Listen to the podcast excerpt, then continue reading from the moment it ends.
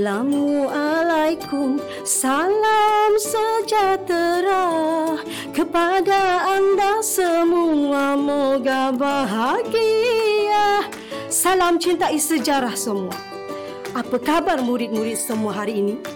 Cikgu harap murid-murid sentiasa sihat dan bersemangat seperti cikgu sekarang. Saya, Cikgu Murina binti Mat Mulki akan bersama anda bagi sesi pembelajaran pada hari ini. Jadi, apa yang kita akan pelajari pada hari ini? Untuk makluman semua, episod kali ini akan memfokuskan perbincangan mengenai sub-sub topik dalam bab empat mengenali tamadun iaitu maksud tamadun dan konsep tamadun. Dalam tajuk ini, murid-murid perlu mencapai objektif pembelajaran yang berikut. Pertama, menyatakan maksud tamadun dalam bahasa Yunani, bahasa Inggeris, bahasa Arab dan bahasa Melayu. Kedua, menjelaskan konsep tamadun dari sudut pandangan Islam dan pandangan Barat. Ketiga, membandingkan konsep tamadun dari sudut pandangan Islam dan sudut pandangan Barat. Murid-murid, sebelum cikgu memulakan pembelajaran kita pada hari ini, bolehkah murid-murid mengambil buku teks dan buka muka surat 76 dan 77? Pernahkah murid-murid mendengar perkataan tamadun sebelum ini? Pernah ke tak pernah? Tak pernah? apa? Cikgu akan jelaskan sebentar lagi. Siapa yang pernah dengar tu? Bagus. Mungkin murid-murid pernah membaca buku sejarah atau pernah menonton dokumentari berkaitan tamadun. Jadi murid-murid, apakah maksud tamadun? Tamadun merupakan satu proses meningkatkan kemajuan kehidupan manusia menjadi lebih baik. Secara umumnya, tamadun bermaksud suatu pencapaian tertinggi oleh sesuatu masyarakat dalam pelbagai bidang.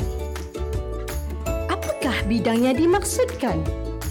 Bidang pertanian dan perdagangan, sistem pemerintahan, pembentukan bandar, pengkhususan pekerjaan, teknologi, organisasi sosial, agama dan kepercayaan, tulisan dan penyimpanan rekod serta kesenian dan kesusastraan.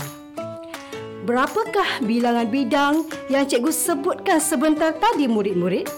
Adakah tujuh, lapan atau sembilan? Mari kita sebut bersama-sama. Satu, pertanian dan perdagangan. Dua, sistem pemerintahan. Tiga, pembentukan bandar. Empat, pengkhususan pekerjaan. Lima, teknologi. Enam, organisasi sosial. Tujuh, agama dan kepercayaan. Lapan, tulisan dan penyimpanan rekod. Dan sembilan, kesenian dan kesusastraan. Ada sembilan bidang semuanya. Tepuk tangan untuk diri sendiri.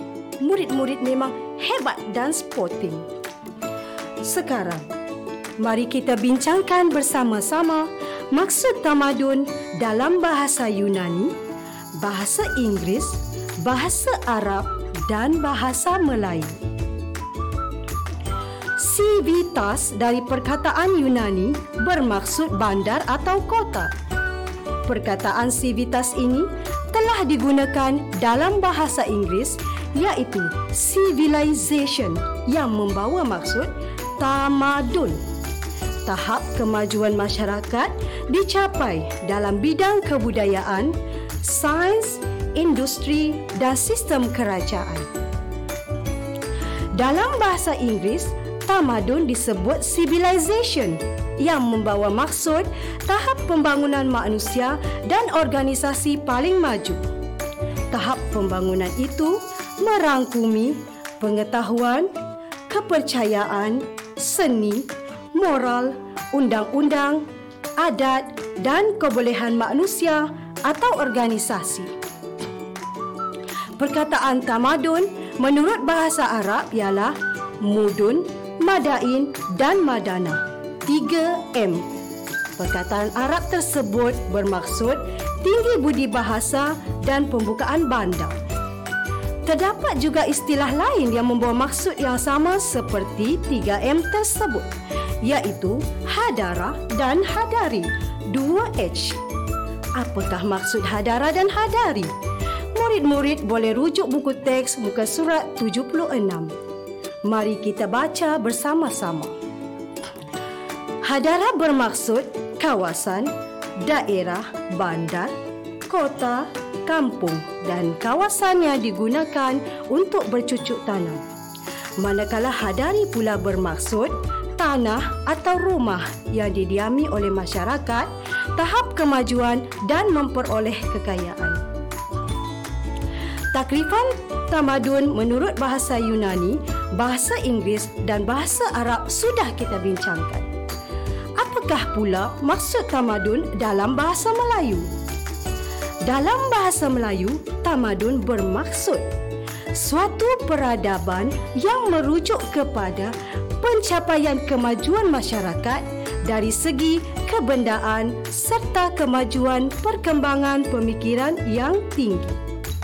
Kemajuan tersebut meliputi bidang sosial, budaya, politik dan lain-lain. Kemajuan kebendaan pula dirujuk kepada pencapaian dalam penciptaan seni bina. Contohnya, bangunan dan empangan. Pencapaian sistem ekonomi seperti percukaian dan keuangan dan pencapaian hasil cipta seperti pembuatan kertas, lukisan dan ukiran. Tamadun penting demi membina kemajuan dan kemodenan kehidupan manusia yang teratur dalam sesebuah sistem masyarakat. Baiklah murid-murid, sekarang kita cuba ringkaskan dan cuba mengingat maksud tamadun menggunakan kata kunci. Bahasa Yunani, civitas.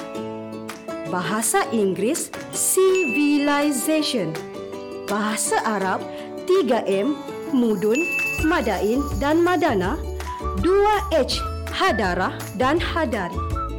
Bahasa Melayu, Peradaban.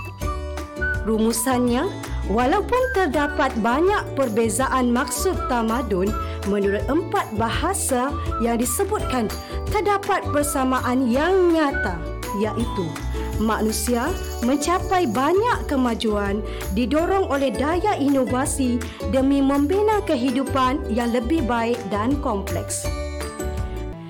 Kita teruskan sesi pembelajaran kita dengan menjelaskan konsep tamadun. Konsep tamadun ini terbahagi kepada dua, iaitu tamadun menurut pandangan Islam dan tamadun menurut pandangan Barat. Konsep tamadun dalam Islam dibina atas kerangka Islam sebagai al-din, cara hidup. Menurut pandangan Islam, tamadun itu merangkumi pembangunan lahiriah dan rohania yang berasaskan nilai dalam pendidikan. Nilai ini telah disarankan oleh Al-Quran dan hadis serta ajaran Nabi Muhammad sallallahu alaihi wasallam. Ibn Khaldun merupakan tokoh Islam yang membicarakan tentang tamadun Islam. Sebelum cikgu jelaskan tamadun mengikut pendapat Ibn Khaldun, lebih baik kiranya cikgu kongsikan sedikit maklumat mengenai Ibn Khaldun. Nama penuh Ibn Khaldun ialah Abdul Ar-Rahman Ibn Muhammad Khaldun Al-Hadrami. Beliau dilahirkan pada 27 Mei 1332 di Tunisia dan meninggal dunia di Kahira pada 17 Mac 1406 ketika berusia 73 tahun. Beliau dikenali sebagai bapa kepada sejarah kebudayaan dan sains sosial moden sebagai seorang ahli historiografi dan sejarawan Arab pada abad ke-14, beliau dianggap sebagai pengasas sejarah, sosiologi dan ekonomi moden dengan menggunakan pendekatan saintifik. beliau hidup pada zaman berlakunya pergolakan dalam sejarah menyebabkan Ibnu Khaldun terkesan akibat persaingan politik. Zaman pergolakan inilah yang telah memberinya peluang untuk menulis mukaddimah protegomena lantas meletakkannya sebagai suatu nama besar dalam kalangan ahli sejarah, sosiologi dan falsafah. Di dalam bukunya yang berjudul Mukaddimah, beliau memperkenalkan konsep umran dan hadarah.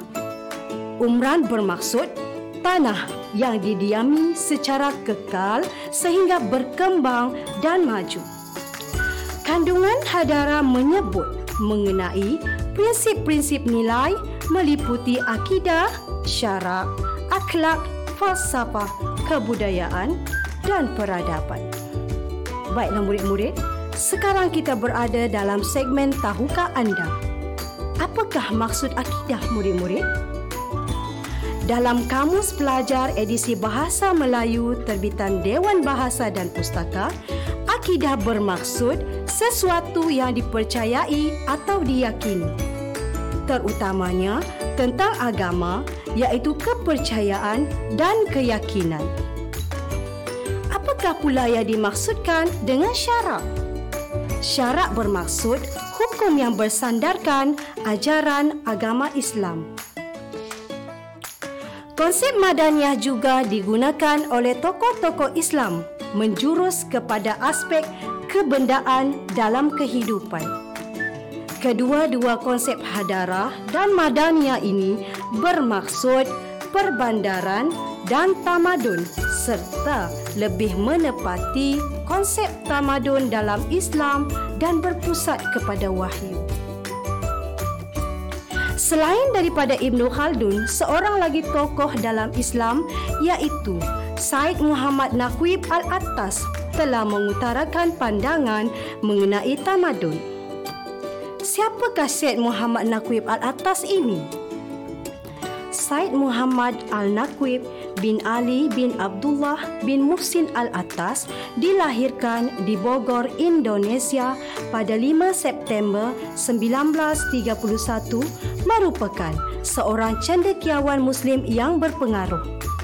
Beliau menguasai ilmu teologi, falsafah, metafizik, sejarah dan kesusastraan.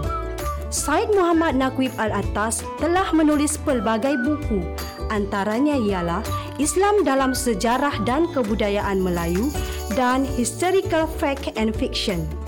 Menurut Said Naqib, tamadun ialah keadaan kehidupan insan bermasyarakat yang telah mencapai taraf kehalusan tata susila dan kebudayaan yang luhur bagi seluruh masyarakatnya. Kata kunci, tata susila dan kebudayaan luhur. Bagaimana penerimaan murid-murid setakat ini? Ada soalan? Jika ada, boleh saja bertanya kepada guru murid-murid di sekolah nanti.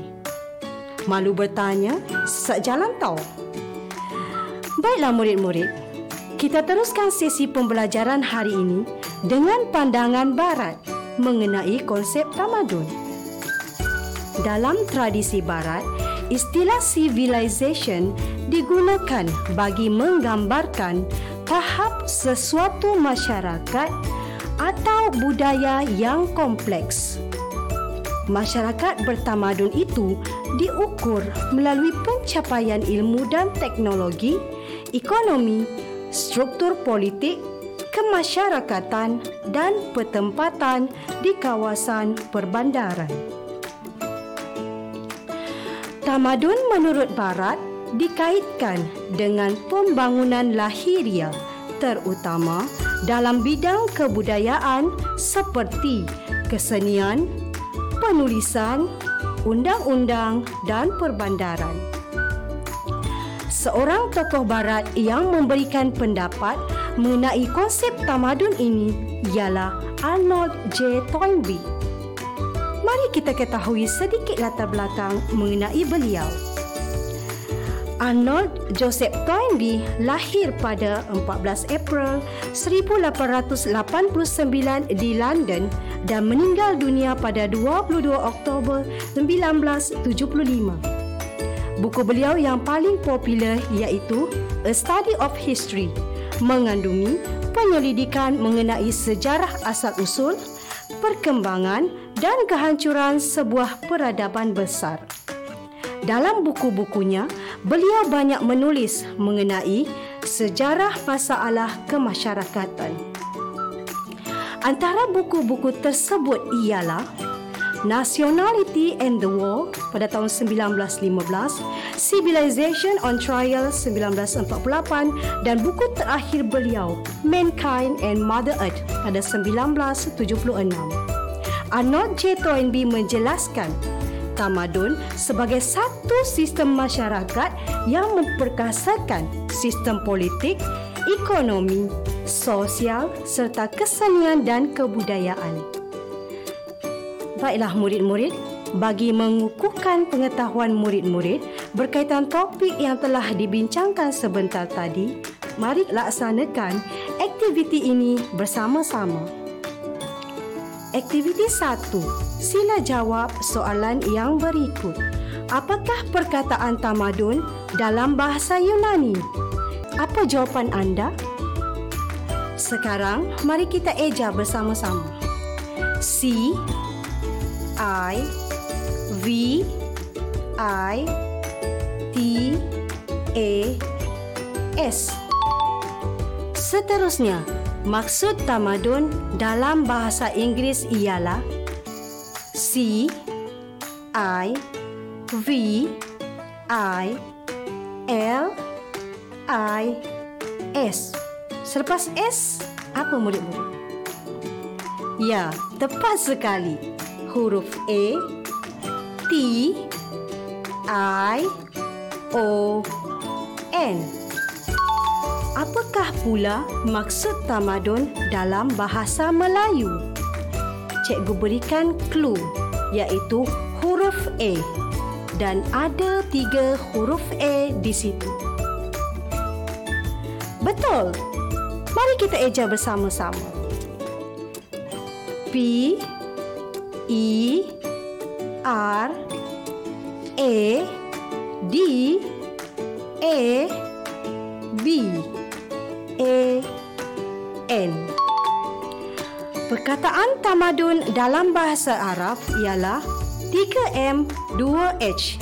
Apakah 3M dan 2H? 3M ialah M yang pertama ialah mudun manakala M yang kedua ialah madain. Dan M yang ketiga pula ialah M A D A N A Madana. Bagaimana pula dengan 2H? 2H ialah Hadara dan Hadari.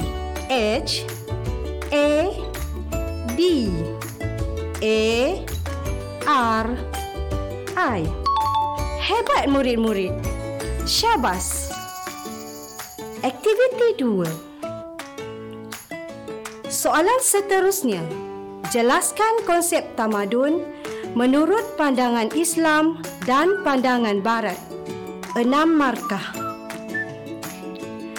Murid-murid, hendaklah memilih salah satu jawapan di dalam ayat yang digariskan seperti yang ditunjukkan dalam slide ini. Tamadun dalam Islam dibina atas kerangka Islam sebagai Al-Din atau Al-Din yang bermaksud cara hidup. Satu markah. Mana satu jawapannya murid-murid? Al-Din ke Al-Din? Jawapannya ialah Al-Din. Menurut pandangan Islam atau Barat, tamadun itu merangkumi pembangunan lahiria dan rohania. Satu markah. Jawapannya? Betul, tepat sekali. Jawapannya ialah Islam. Barat hanya mementingkan pembangunan lahiria sahaja ya murid-murid. Ibnu Khaldun atau Arnold J. Toynbee merupakan tokoh yang telah membicarakan konsep tamadun dalam Islam. Satu markah. Mana satu jawapannya ya? Arnold? Maaf, jawapan anda kurang tepat. Arnold Toynbee ialah tokoh yang membicarakan konsep tamadun dari sudut pandangan barat. Jawapannya ialah Ibnu Khaldun. Menurut pandangan barat pula, tamadun dikaitkan dengan pembangunan lahiriah atau rohaniah sahaja. Satu markah. Pendapat barat, lahiriah ke rohaniah murid-murid? Sekali. Hebat murid-murid. Pembangunan tersebut merangkumi bidang kebudayaan atau ketatasusilaan. Satu markah. Jawapannya kebudayaan. Seperti kesenian atau kebudayaan dan penulisan.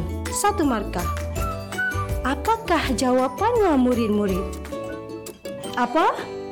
Betul, kesenian. Tahniah semua. Murid-murid sememangnya sporting. Syabas. Aktiviti tiga. Sekarang, cikgu minta murid-murid menyediakan satu kertas A4 atau kertas kajang, sebatang pen dan pembaris untuk aktiviti seterusnya. Soalannya berbunyi seperti ini. Lukiskan satu bentuk jadual, peta minda atau peta aitin untuk melihat perbandingan antara dua konsep tamadun dari sudut pandangan Islam dan dari sudut pandangan Barat. Gunakan gambar masjid mewakili pandangan Islam dan gambar Buckingham Palace mewakili Barat. Bagaimanapun, murid-murid boleh lukis apa-apa sahaja bentuk peta yang boleh memudahkan murid-murid melihat perbandingan antara dua pandangan tersebut. Pilihan di tangan murid-murid. Jangan lupa tunjukkan jawapan kepada guru subjek masing-masing. Sebelum mengakhiri sesi pembelajaran pada hari ini, mari sama-sama kita bincangkan nilai-nilai yang diperolehi berdasarkan topik-topik yang telah kita pelajari. Berikan cikgu satu nilai berkaitan topik hari ini. Nilai kasih sayang. Ya, boleh diterima. Nilai kasih sayang dapat melahirkan manusia yang tidak mementingkan diri dan seterusnya dapat memajukan negara bersama-sama. Seterusnya, hormat menghormati. Kita perlu menghormati pendapat sesiapa sahaja agar kesepakatan dapat dicapai. Seterusnya, dapat mengelakkan konflik demi kesejahteraan bangsa dan negara.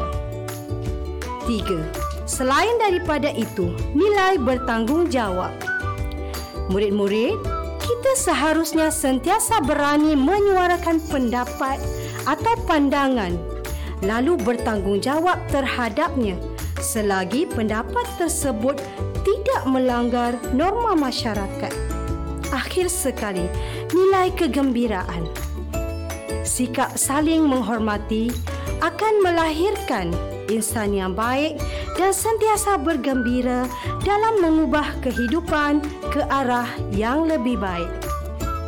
Sebenarnya, ada banyak lagi nilai-nilai yang kita boleh perolehi daripada tajuk hari ini murid-murid boleh membincangkannya bersama guru dan rakan-rakan di sekolah. Sekian sahaja sesi pembelajaran kita. Cikgu harap murid-murid berjaya menguasai objektif pembelajaran kita pada hari ini. Sebelum itu, marilah kita rumuskan sesi pembelajaran kita sebentar tadi. Hari ini, kita telah mempelajari subtopik dalam bab empat iaitu maksud tamadun dan konsep tamadun. Maksud tamadun tersebut diterjemahkan dalam empat bahasa manakala konsep tamadun terbahagi kepada dua iaitu dari sudut pandangan Islam dan juga pandangan Barat. Sehingga kita berjumpa lagi. Akhir kata, cintai sejarah kerana dengan sejarah kita belajar peristiwa masa lalu untuk masa hadapan.